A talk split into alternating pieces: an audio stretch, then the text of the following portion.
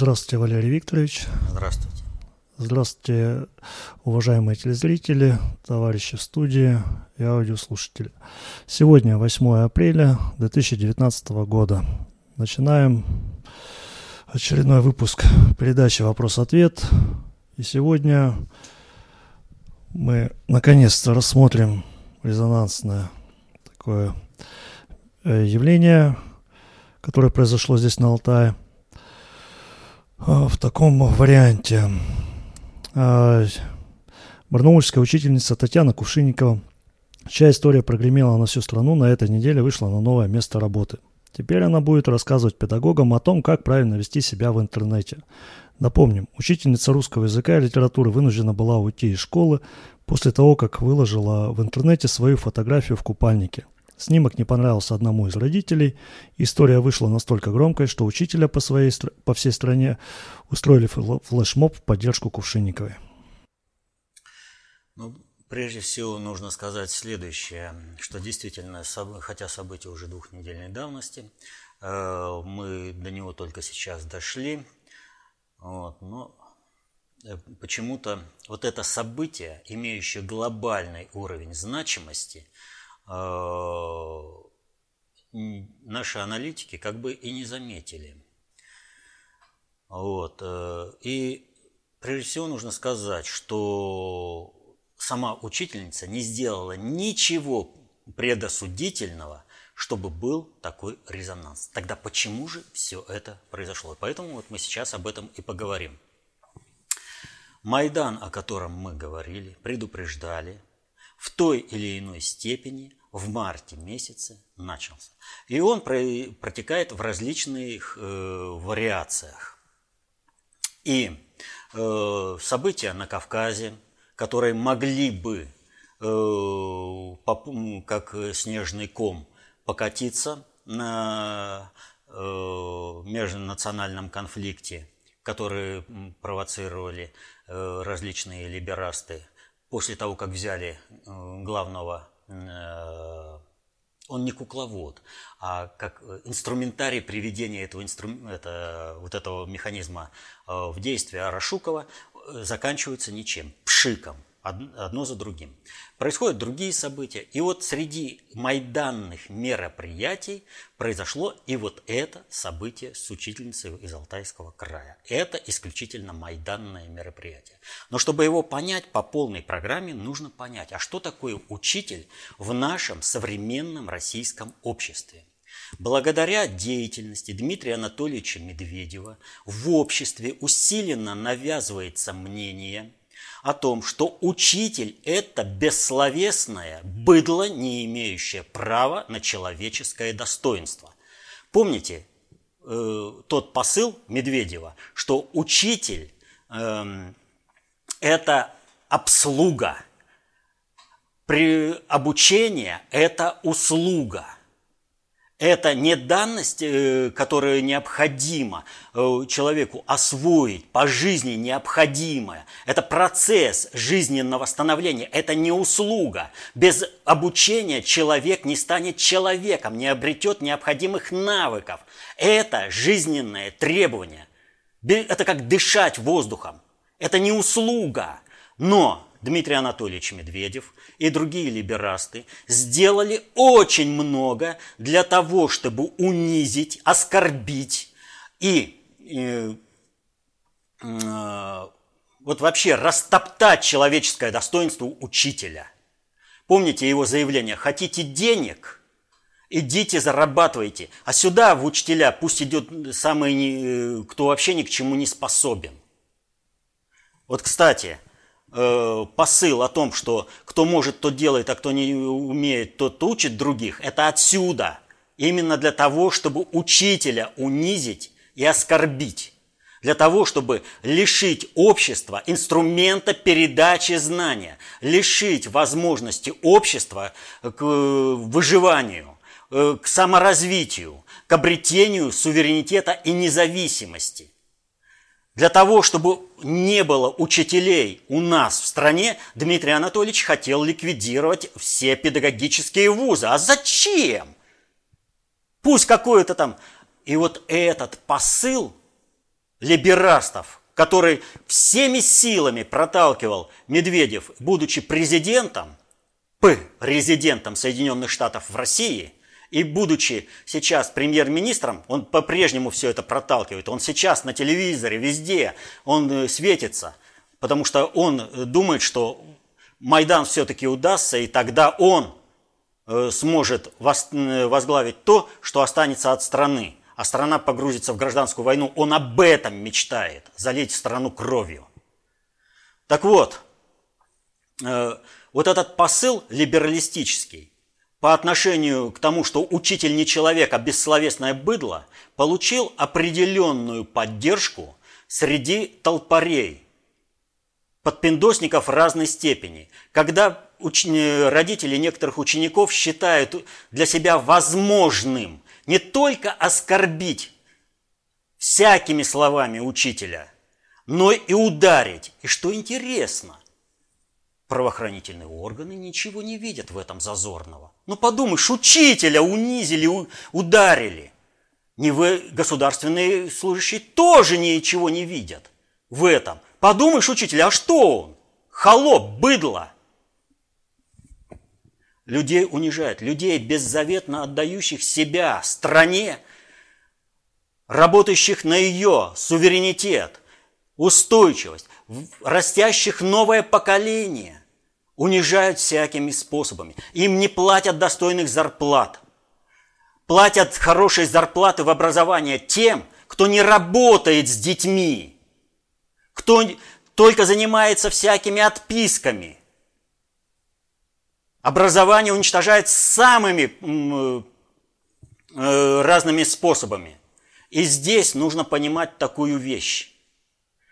Общество, которое перестает уважать учителя, уходит в никуда. Оно перестает вообще существовать. Это общество лишает себя будущего. Учитель должен обладать безусловным авторитетом. Туда должны идти самые лучшие люди. Там должна быть самая высокая зарплата. И система образования – это краеугольный камень безопасности страны, экономического развития, политического суверенитета. И именно поэтому все либерасты так настойчиво, с таким ожесточением, остервенением уничтожают систему образования. Людей, которые отдают себя беззаветно, делу воспитания нового подрастающего поколения в духе патриотизма, профессиональной компетенции уничтожают самым циничным образом. И это, естественно, вызывает у людей ответную реакцию. Потому что они люди – а либерасты навязывают мнение о том, что учителя не люди, а быдло бессловесное и не имеющее права на человеческое достоинство. Так вот, это с одной стороны давление в среде преподавателей различного уровня, не только школьного, но и воспитателей в детском саду, преподавателей в вузах – давление на этих людей идет колоссальное. Для того, чтобы они взорвались и уничтожили страну. Ровно то, чего добиваются либерасты. И именно поэтому в марте месяце, в месяце, когда либерасты-подпиндосники начали проводить Майдан, вдруг ни с того ни с сего возник скандал вокруг учительницы. И была выбрана учительница очень знаковая. Не просто э, как бы со стороны. Ведь публикаций учительниц э, э, в соцсетях, когда они купальниках, в различных платьях, вот, их много и было всегда.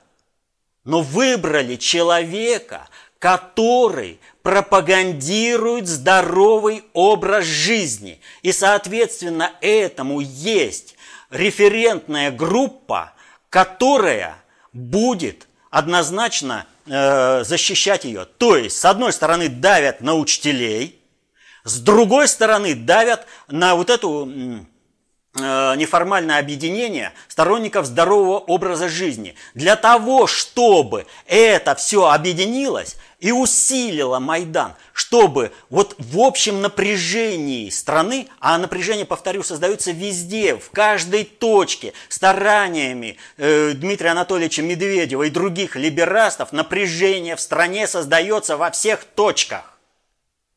Во всех точках создается, абсолютно во всех. И вот это общее социальное напряжение, эмоциональное напряжение, вот это должно было влиться в общее напряжение, которое бы способствовало тому, что Майдан бы состоялся. Другое дело, что, посмотрите, э, как Майдан, Мамаева как Корина вырубили. Э, нет э, вот этих фашистующих молодчиков, э, фанатских групп э, футбольных, которые громят все на своем пути, и которые стали основной громящей силой на Майдане в, на Украине.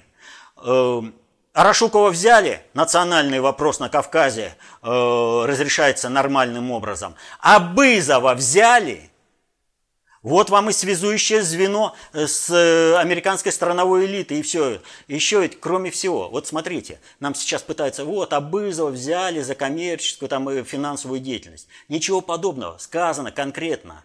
За то, что поставил под угрозу экономическую и энергетическую безопасность ряда регионов. А ведь еще кроме этого у Абызова фигурирует и финансирование экстремистско-террористических организаций. Почему забывают об этом? Он террористов, экстремистов финансировал. Потому что это положено было ему делать как э, э, человеку, который является главным инструментарием в проведении Майдана и взрыва России изнутри. Он уничтожал экономику, он готовил боевиков и финансировал их, содержал. Он э, он совершал экономические диверсии, он не, извлек, он не вел экономическую деятельность, извлекал из этого прибыль. Он, он, извлекая прибыль, совершал экономические диверсии. Он разрушал экономику и наносил ущерб безопасности страны. Вот все эти моменты и вот выбирают учителя, который пропагандирует, повторяю, здоровый образ жизни. Она что, первый год выкладывает эти фотографии? Нет, не первый год. А дальше возникает вопрос – если выбрали человека наиболее социально активного, значимого, пропагандирующего здоровый образ жизни, то есть человека, к которому претензий быть не может. Почему выбрали та? А вот здесь вопрос уже к правоохранительным органам, в частности к ФСБ, которые работают э, с иностранной агентурой. Вы прекрасно понимаете, что Майдан инспирирован извне. Значит, этот человек был подобран теми, кто э, заводит Майдан по полной программе в стране. Соответственно этому директора школы и того неравнодушного э, родителя нужно брать в разработку. Полностью в разработку. А нет, не надо думать, что они какие-то там агенты или что-то. Нет, есть полезные идиоты которых по морально-нравственным качествам и включенности в социальные референтные группы используют в темную. Но это та ниточка, по которой, за которую потянуть, посмотреть, с кем общаются, какие, круг каких интересов, с кем пересекается, можно выявить конкретные НКО, которые занимаются организацией Майдана в России. Особый вопрос к директору школы. Директор школы что, не понимает, что надо у подрастающего поколения воспитывать нормальные межполовые отношения э, людей. То есть девочек и мальчиков нужно воспитывать таким образом, чтобы у них было нормальное отношение к представителям противоположного пола. И кому это не сделать, как тем же самым учителям? Здесь надо выстраивать очень тонко, грамотно – Учительница не сделала ничего. Более того, она дала основу на выстраивание этих э, межполовых отношений. Нормальное воспитание, нормальное воспитание мальчиков, нормальное воспитание девочек. А как повела себя э, директор школы? Она себя повела как сутенерша, как хозяйка какого-то борделя, предоставляющего э, проституцию. Она вот своими действиями работает на создание рынка проституции. Директор школы конкретно это делает. Это очевидно. Если ты давишь то, что является позитивным воспитающим моментом нормальные человеческие отношения, ты воспитываешь лицемерие, ханжество, потому что дальше это выйдет совершенно в иную сферу, и начнут прорываться инстинкты, но уже в других э, отношениях человеческих. Это делает директор школы. На каком основании она директор школы? Вот это у меня такой вопрос. Почему учительница должна была уволиться, а не директор школы? Куда у нас смотрят руководящие органы – у нас в образовании, а туда. Потому что им нужен Майдан, им нужна гражданская война в России. Поэтому они поддержали директора школы и начали давить на учительницу. То есть каждый вот на этом факте проявил, с какой стороны по отношению к России. Подпиндосник за Майдан и гражданскую войну в России или за нормальное человеческое воспитание подрастающих поколений, за нормальное э, воспитание отношений между полами, между девочками и мальчиками, чтобы они стали настоящими мужчинами и стали настоящими женщинами. Именно поэтому, чтобы ударить в самое больное, чтобы вызвать наибольший резонанс, была выбрана учительница, которая занимается пропагандой здорового, здорового образа жизни и нормальных человеческих отношений. Она учительница русского языка и литературы. Это воспитание нравственности и этики. Это воспитывает людей. Нравственность воспитывает литература и русский язык. А вот что воспитывает директор школы, она показала, на чьей стороне, как она относится к России и к людям. Она должна была встать на защиту этой учительницы. А она сработала вместе с тем э, неравнодушным, так сказать, в кавычках, э, родителем, который возмутился вполне нормальной пропагандой здорового образа жизни. Где они? Ну, я не удивлюсь, что этот родитель как раз и сам является активным участником рынка сексуальных услуг, проституции – Так вот, повторю, нашей контрразведке полностью надо работать и с директором школы, и с этим э, родителем. Надо выявлять их связи и вы, распутывать этот клубок, кончиком которого они являются. Надо гасить Майдан. Нам не нужна ни, гра- ни государственный переворот, ни гражданская война. А учителей надо защищать. Учителей надо спасать в экстренном, как сказать, экстренно надо спасать. Потому что это система безопасности страны во всем. Кто завтра встанет к станкам, кто будет управлять страной, с какой нравственностью. Это все делают учителя. Учителей надо разгрузить от непрофильной работы, от всех вот этих, от всей этой дуристики, когда, если ты детьми не занимаешься, если тебе плевать на детей, ты получаешь хорошую зарплату. А если ты с детьми круглые сутки, если ты их обучаешь качественно, если у тебя душа болит за детей, то тебе нищенская зарплата. Надо разделить профильных преподавателей и вести классное руководство отдельным педагогам воспитания. Надо разделить на классы мальчиков и классы девочек – все надо делать. Но такие, как Медведев, они уничтожали страну, уничтожают и будут уничтожать, потому что они ее ненавидят. Потому что эта страна не дает им возможность лизать задницу их хозяевам за американским, американским за океанским. Поэтому спасение утопающих – дело рук самих утопающих.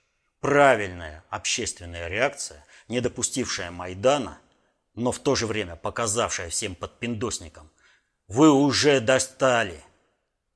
Она э, вот в данном случае сработала правильно.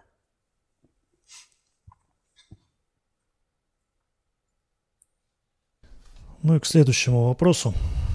Валерий Викторович, а элита США знает, против кого она имеет дело в лице Трампа, ГП, если знает, то что мешает страновой элите США сплотить народ США против ГП, против того, кто хочет снизить потребление народа? Народ в том виде, какой он есть на данный момент, думаю, будет на стороне страновиков. Мешает очень многое. Для того, чтобы чем-то управлять, нужно знать, как осуществляются эти процессы управления.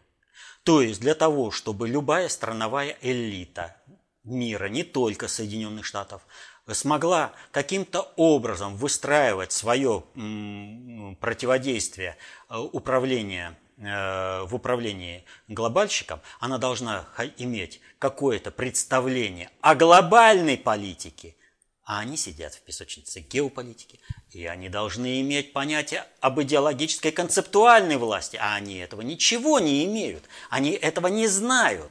Более того, вот когда мы говорим о Ротшильдах, Рокфеллерах и говорим, что это относится к глобальной элите, но ведь они же присутствуют-то и в страновой элите, потому что, э, будучи э, инструмент, э, э, кадровой базой глобального предиктора, они участвуют в процессах, которые должны вписывать инструментарий страновой элиты. То есть механизмы страновой элиты, они являются инкорпорированы в глобальную элиту. Они управляют, вот какая-то компания, э, чисто страновики, они работают в системе, Э, там Ротшильдов, Рокфеллеров, неважно кого, они работают по своему правилу, но вписаны-то в общую систему управления, они на глобальных принципах. И вот здесь ситуация возникает следующая. Они не могут даже выявить, с кем им надо бороться.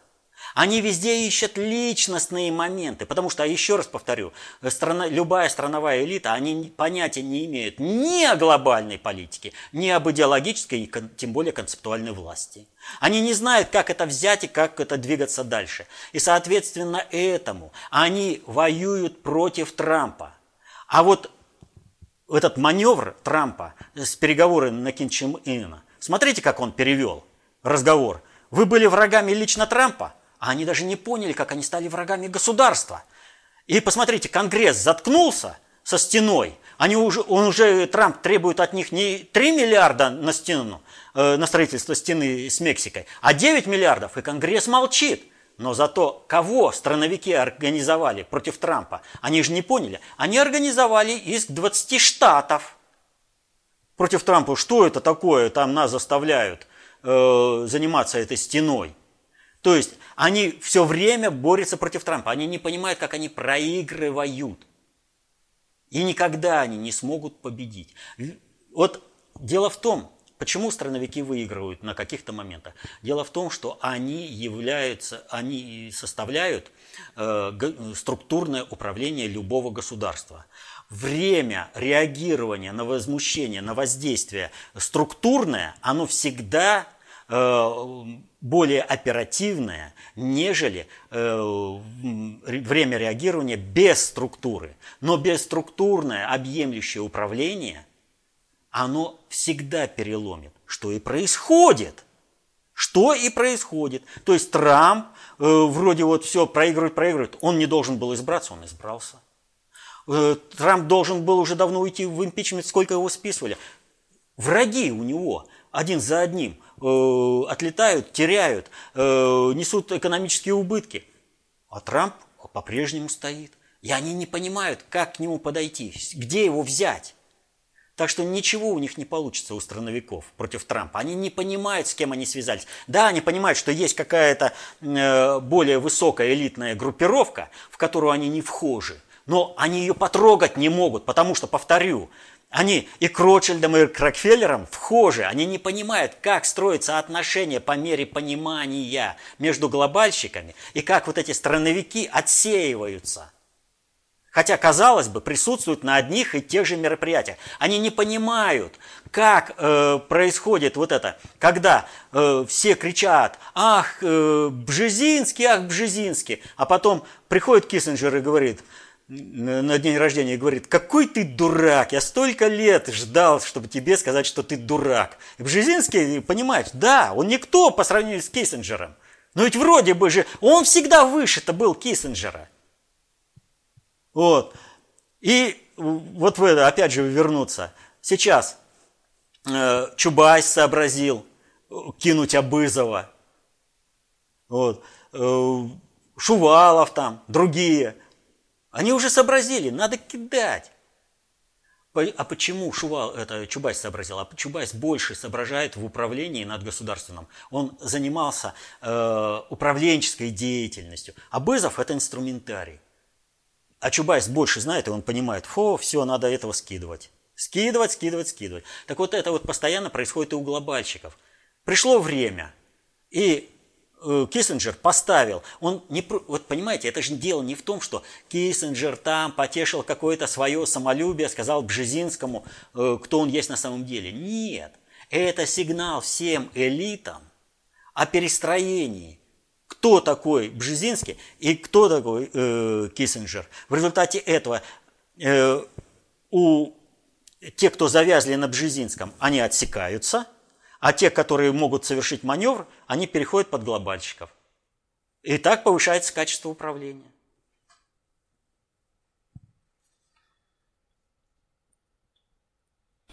Следующий вопрос от спринтера. Валерий Викторович, вы говорили, что из-за того, что глобальному предиктору не удалось вернуть Россию в марксизм, он вынужден был корректировать процессы в других странах, в частности прекратить сливание США и приостановить переформатирование Европы – хотя управленческие процессы уже были запущены, в том числе создание ИГИЛ. Поясните, пожалуйста, как эти события взаимосвязаны и почему для сливания США и переформатирования Европы нужен был возврат России в марксизм? Значит, э, ну немножко не так я говорил. Ну, сейчас это. Значит, дело вот в чем. Планета круглая. Ресурсов на ней ограниченное количество. И когда глобальщики что-то планировали, они понимали, что наступит день, когда на планете все ресурсы будут исчерпаны. И э, развитие, дикое развитие капитализма в 19 начале 20 века показало, посмотрите, весь мир уже вычерпан, ресурсов нигде нет. И есть большой кусок. Россия, шестая часть планеты Земли – где много всяких ресурсов, в том числе и питьевой воды. И она не подконтрольна. Так вот, понимая то, что э, ресурсов на всех не хватит, была сформирована теория золотого миллиарда, доктрина золотого миллиарда. Сейчас его подкорректировали в результате развития, потому что появились роботизированные технологические линии, когда тем более роботы могут создавать роботов – вот. Э, а настройщиков, специалистов требуется значительно меньше, чем те, которые будут стоять э, специалисты у линий. Вот. Э, можно сократить до 500 миллионов. Вопрос заключается в следующем. Мы собираемся делиться вот этими ресурсами, которые в России, с другими, или не собираемся – а если мы не собираемся и понимаем, что мы хотим продолжить, я имею в виду, как рассуждают глобальщики, хотим продолжить свое существование на планете Земля, а все народы списать, потому что мы же золотой миллиард, или там 500 миллионов, значит, нам вот, этого, вот этих ресурсов нужно будет больше. Для того, чтобы этих ресурсов было больше, им досталось, нужно, чтобы государство руководилось по определенной концепции – которая бы ограничивала э, потребление ресурсов. Марксизм-то как раз и был изобретен для того, чтобы ввести, э, вот если раньше сословные э, общество ограничивало потребление, король имел право потреблять столько, герцог уже столько, граф какой-то еще столько, барон, да, а рабочие, это самое, крестьяне рабочие совсем ничего, то есть лишь бы только выживать то капитализм освободил. Есть деньги – потребляю, нет денег, не потребляю. И э, это позволило возможность э, потреблять э, в рамках вообще капитализма, ну как сказать, пиратствующего, преступного, когда за счет ограбления, прямого ограбления кого-либо э, ресурсы можно потреблять э, другими способами. То есть угрозы применения силы, просто применение силы. Э, то есть не создают кто-то э, продукты, Э, для продукта обмена, а эти ресурсы только потребляют. Так вот, это надо было ограничить. Наибольшим эффектом, как показала практика, э, является, э, обладает именно марксизм. Именно поэтому сейчас такой всплеск интереса к марксизму на Западе. Так вот, когда перестраивали Советский Союз, то его хотели, опять же, минимум потребления, вот, но высоко, э, на том, чтобы было высокоидеологическое общество. При этом это общество, марксизм, нужно было направить на то, чтобы нести революцию вовне. Таким образом, местное население переработано, переработано население э, вне пределов э, России, а ресурсы достались э, кукловодам. Но это не получилось. И э, не соединен, не глобальный предиктор, э, по сути, затормозил переформатирование Соединенных Штатов, а затормозила страновая элита, которая дорвалась до грабежа э, России, стала грабить. И в этом отношении у глобального предиктора появился другой э, противник, которого нужно было сначала подавить, это страновая элита Соединенных Штатов, которая обретала огромными ресурсами и своей внешней политикой вошла в противоречие с глобальной политикой глобального предиктора. И хотя э, в тех же Соединенных Штатах вот э, некоторых э, там даже посадили за то, что они здесь э, пришли делать приватизацию, но при этом немножко пограбили и вывезли ресурсы туда, на Запад. Какие ресурсы они вывезли? Они вывезли информацию о продуктообмене, деньги.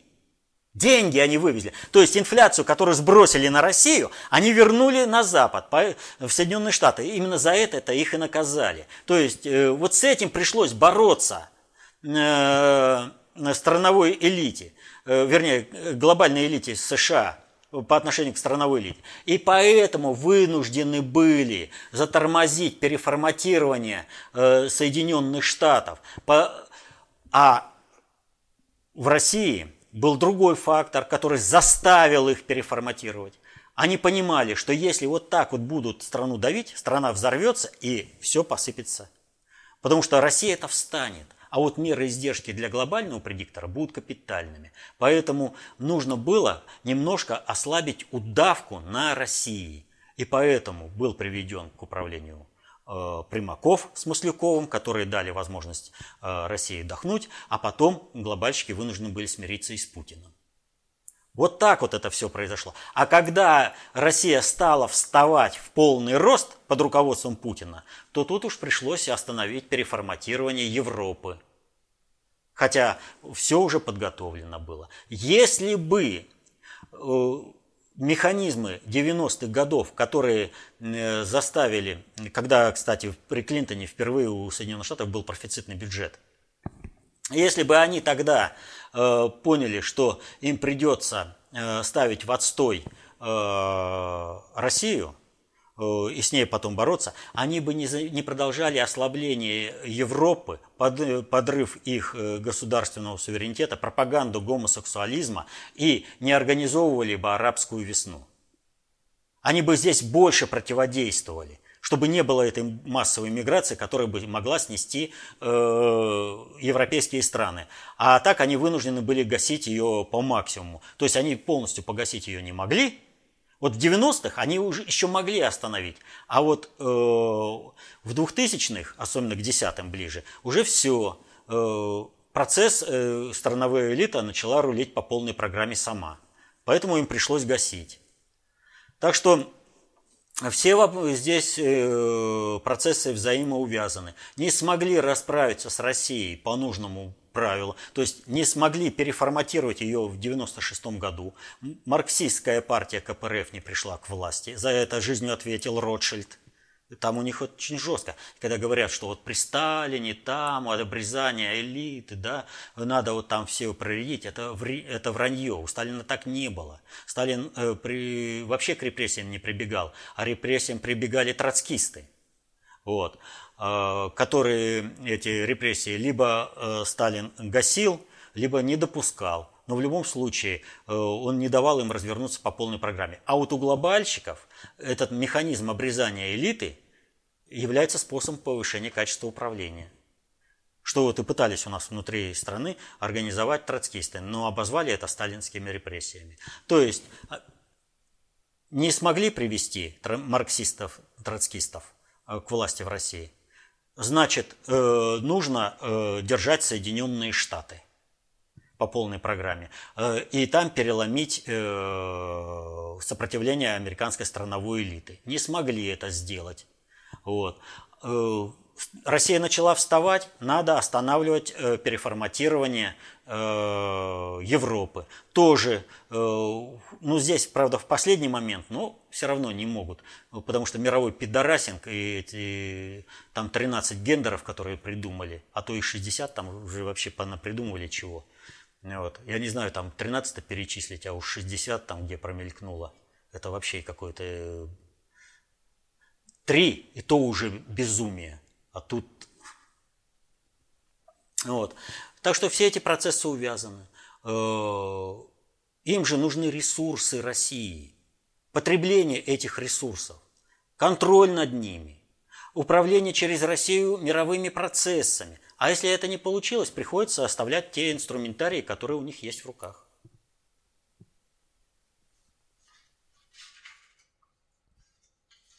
Следующий вопрос от Сергея. Приветствую. Каким образом проект на конструкторское государство может превратиться в исторически обусловленное – чтобы освоить высшие приоритеты, государству надо как минимум время и другие ресурсы, а хозяин не дремлет. Является ли выход из конгломерата и включение в межрегиональный блок единственной реальной возможностью для таких государств состояться? Есть ли исторические примеры таких процессов? Есть, но только немножко все не так. Значит, и проектно-конструкторское государство, и историческое являются историческими обусловленными. То есть, так или иначе, создание любого государства протекает не в безвоздушном пространстве, а э, на основе каких-то э, политических, исторических процессов вообще в обществе. Проектно-конструкторское государство создается волей э, внешних игроков, а историческое государство вырастает на основе культуры народа. Вот если в культуре народа заложен механизм э, создания государства, то э, это государство состоится. Э, с той или иной степени вероятности в зависимости от давления среды. Но если в культуре народа нет элементов государства образования и э, существования государства, то даже доставшееся в наследство государство будет уничтожено. О чем и говорят, вот смотрите, только дали и откатились назад. Пример ЮАР, Родезия, ставшая Зимбабве – были прекрасно развитые страны, обладавшие, обладавшие достаточно многими компетенциями. Они как только привели к управлению местное население, коренное, у которых в культуре народа нет э, элементов э, на трех высших приоритетах, нет компетенции поддерживания именно вот такого уровня развития государства, а они еще находятся на уровне государства, там, скажем, родоплеменного строя или э, ну, где-нибудь к феодальному. Вот. Или вот э, то, что вот, э, Казахстан. Вот. Они только-только к феодализму подошли. Вопрос, если их лишить поддержки компетенций со стороны внешнего центра, это государство рухнет. Что сейчас происходит? Смотрите, уходит, э, идет передача определенная эм, с поддержки обеспечения компетенции со стороны России на поддержку вот этими компетенциями со стороны Великобритании. там же центр концентрации управления э, прекращает свое существование и переносится. Вот э, формат Астаны, он переходит. Поэтому хозяин пришел, значит, нужно э, обязательно э, хозяину, чтобы он хотя бы мог иметь представление, э, как там пишут. Я не буду изучать эту их Э, азбуку. Пусть они пишут на моей азбуке, а я там что-нибудь, э, где-нибудь там, если мне потребуется, где-то с чем-то разберусь. Пойму, где там имя написано, где там государство или что, остальное переводчик переведет. Поэтому-то им вводят э, латиницу. Говорят там, что латиница вот раньше была, только успели обустроить, да, ну, эти люди, которые говорят, что вот только привели ее к соответствию казахскому языку, потом насильно внедрили кириллицу, но они, видимо, не знают. И для них вообще-то опыт существования тех же казахов в Китае ничего не значит. Там тоже пытались латиницу ввести, а вынуждены были вернуться на арабскую вязь. Потому что ну, латиница меньше, чем что-либо подходит, даже вот с любой э, организацией транскрипции, ну, если, конечно, там внедрить массу ап- апострофов, но при этом эти апострофы еще неизвестно как читать, там нужно определенные правила знать. Вот. Она не отвечает вообще фонетике э, казахского языка, вообще. А на основе кириллицы была разработана настоящая э, азбука для казахского языка. Так вот, э, чтобы отрезать опыт исторического, э, историческое наследие э, государственного строительства Казахстана, которое было приобретено в советское время, его лишают азбуки, лишают этих знаний. И значит, можно возвращаться к 15 веку и рулить Казахстаном как с 15 века. Вот. Э, так вот, э, можно ли проектно-конструкторское государство сделать историческим? Можно. Но для этого необходима э, возможность развития государства собственной уникальной культуры.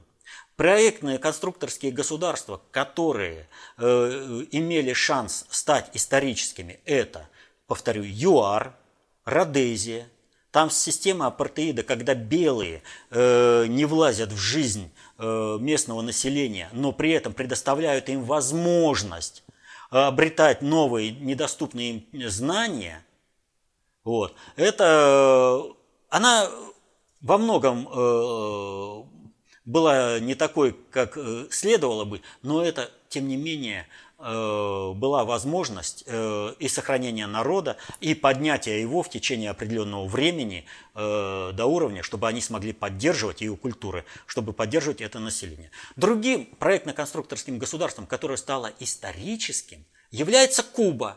Там полностью пришлое население. И шло формирование этого населения. И когда было лишено Э,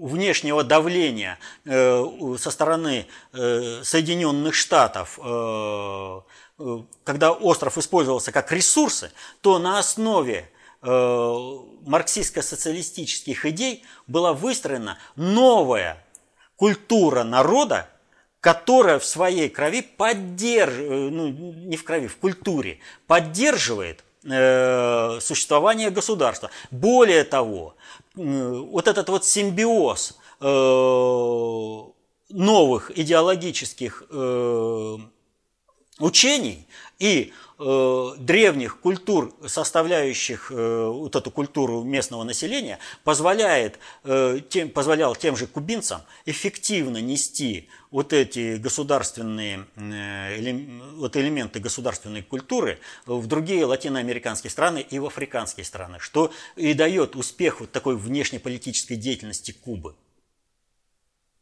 Так что э, весь вопрос, э, как это государство формируется.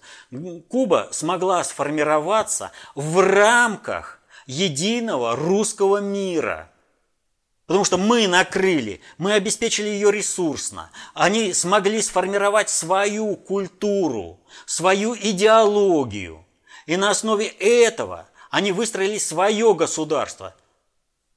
А, ну, и там дальше уже что? Не, своих, не хватает своих компетенций.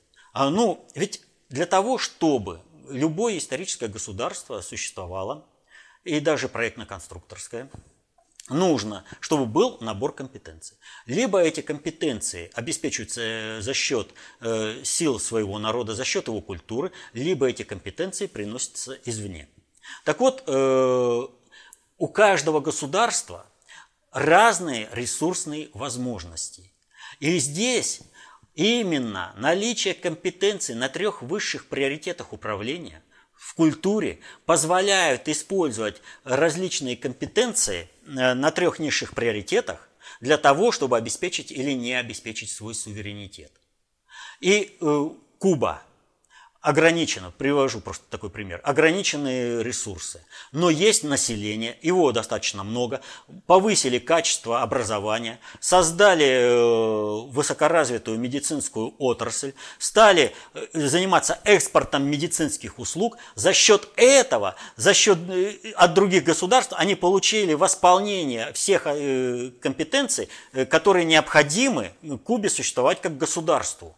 Нужно выбрать вот определенные Э, рэперные точки, э, развитие которых принесет э, тебе возможность, у тебя здесь есть возможность их экспортировать, но зато импортом получаешь компетенции другие, которые ты своей страной не можешь обеспечить. И так по каждой стране. Вот Йемен, Куба, ну это, в общем-то, об этом написано в работе государства система выживания. Там специально эти примеры приведены, как в разных условиях разные страны маневрируют. И на какие рэперные точки кто как ставит.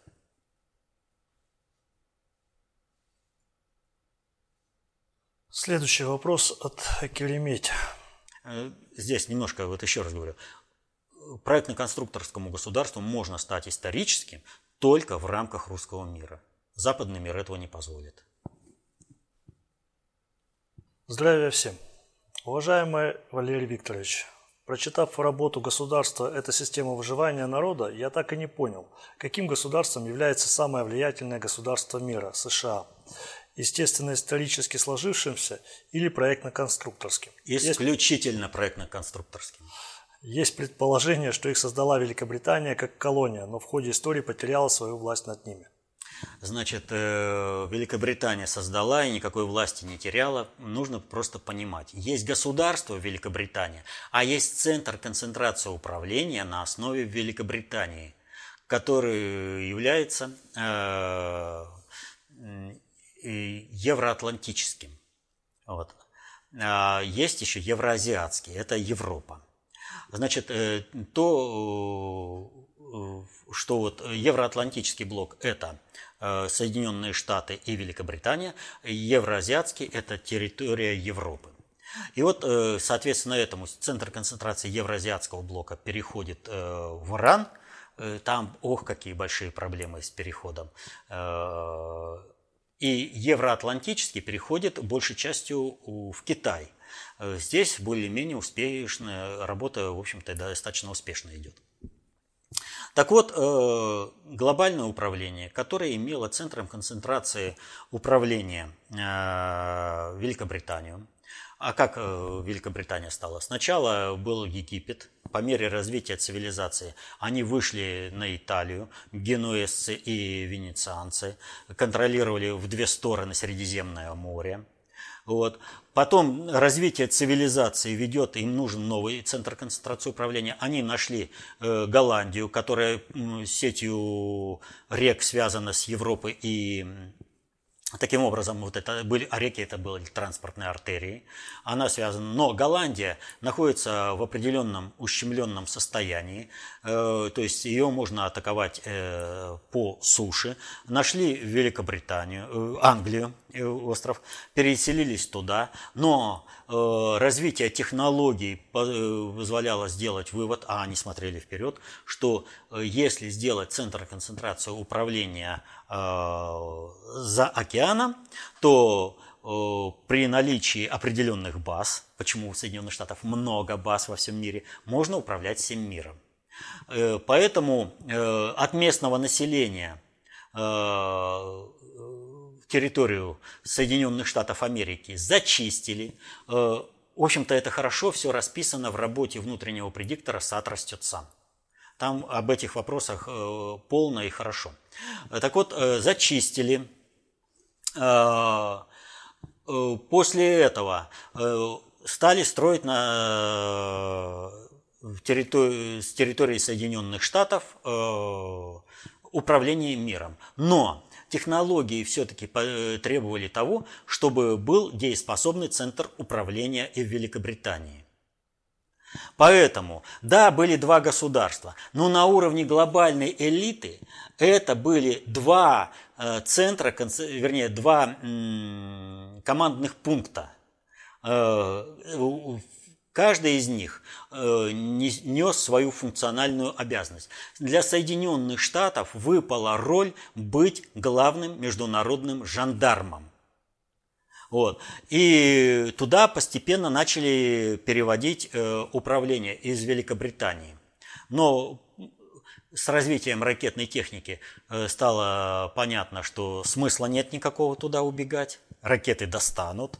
И поэтому этот процесс на определенном этапе э, был погашен, а сконцентрировались на том, чтобы вокруг, объединившись, накачав Соединенные Штаты, как наиболее готовый э, инструментарий для подавления Советского Союза, проводящий альтернативную концепцию управления, альтернативную концепцию глобализации, подавить Советский Союз, ну и тогда и ракеты не потребуются. Э, в общем-то, можно спокойно перебираться в Китай, который был запланирован как центр концентрации управления э, где-то еще в XIV веке.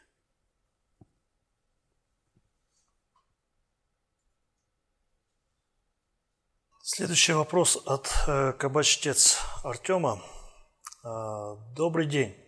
В одном из выпусков вы сказали, что Россия оказалась настолько суверенной, чтобы проверить американского дипломата – Затем объяснили, что это глобальщики запустили процесс, э, когда и песенки проются про их глобальщиков, друга Вовочку с лодочкой, и в этом процессе возможны такие проверки дипломатов. Получается, вся суверенность России заключается в дружбе, в дружбе Вовочки и глобальщиков.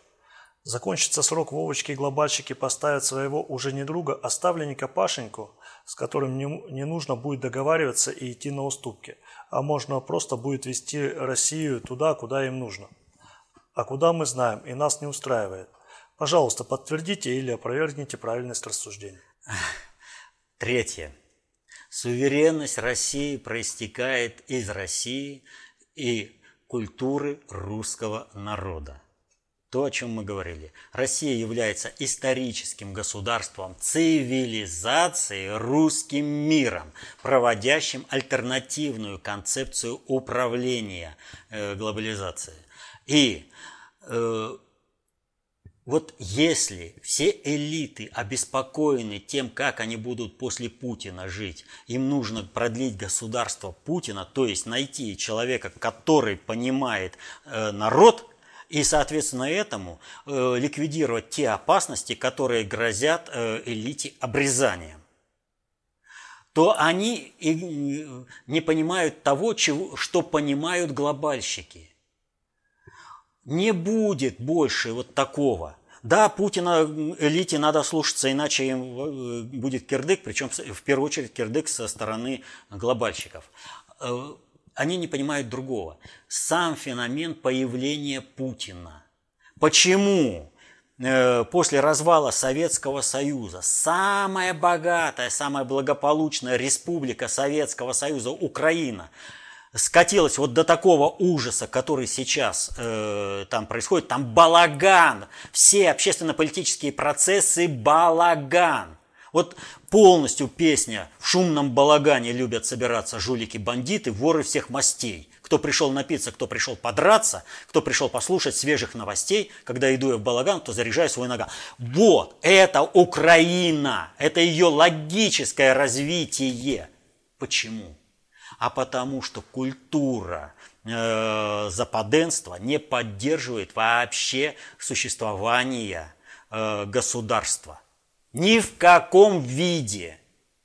И это так или иначе доминирует на этой территории, что и выразилось. Культура русского народа поддерживает существование государства, и поэтому появился Путин – И для глобальщиков вот появление нового руководителя должно быть предсказуемым. Сейчас мы дружим с Вовочкой, а с кем нам завтра дружить? Они же не понимают, кто может быть э, следующим.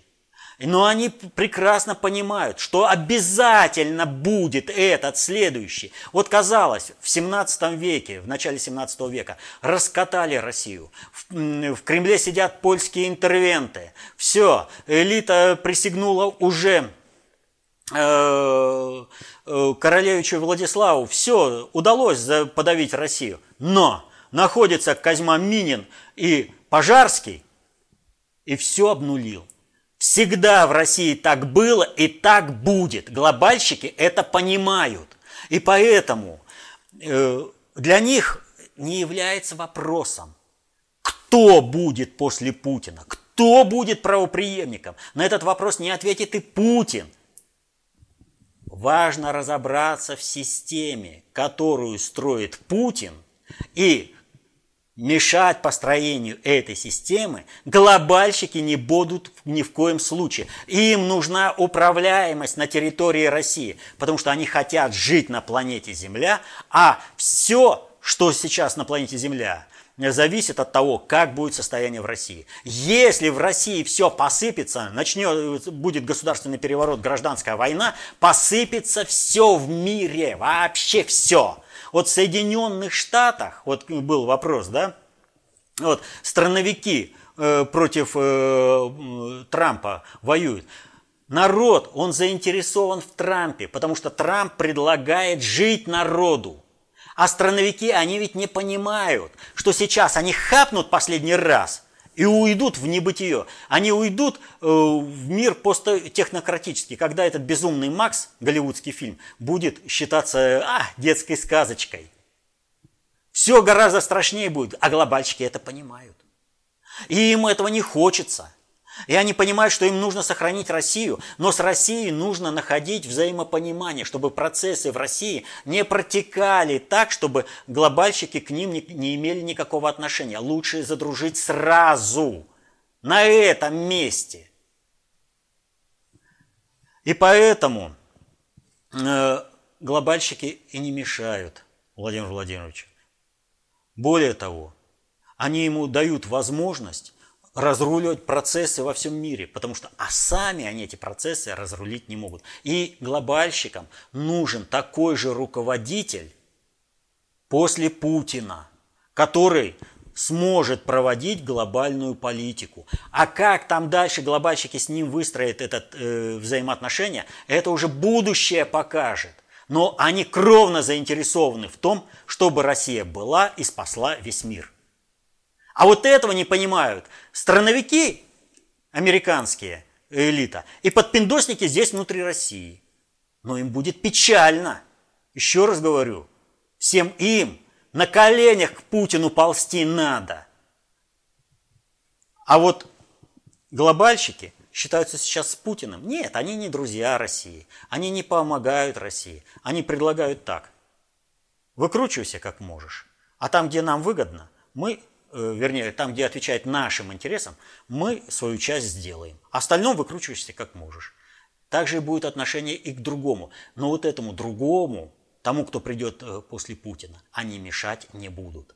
И здесь ошибка является, э, вот сейчас что происходит? Различные политические процессы. И с назначением правительства, и там всякие вот эти вот клано-корпоративная грызня началась. Они думают, что если они кого-то назначат, то он и будет. Нет.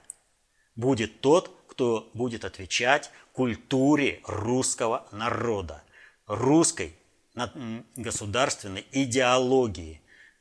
Не отвечала семибанкирщина, назначенная, да? Уж какие они там родовитые были. Появился простой Кузьма, Козьма Минин и появился князь Пожарский. Между прочим, Рюрикович, и он единственный, кто имел неоспоримые права на русский престол, они какие-то там Романовы безродные. Так что то, что Рюрик, э, этот, э, Пожарский не стал э, царем России, ну, здесь как бы личностные качества вот, князя. Но, тем не менее, э, кто Кто-то говорит, что неправильно. Я считаю, что, в принципе, он в тех обстоятельствах поступил правильно, э, потому что Россия живет не одним днем, а нужно было двигать Россию.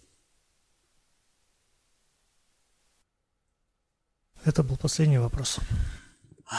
И вот сегодня, как, э, как в общем-то и всегда, мы говорили о тех процессах, которые на поверхности, которые волнуют людей, но эти процессы, э, понимания этих процессов нет.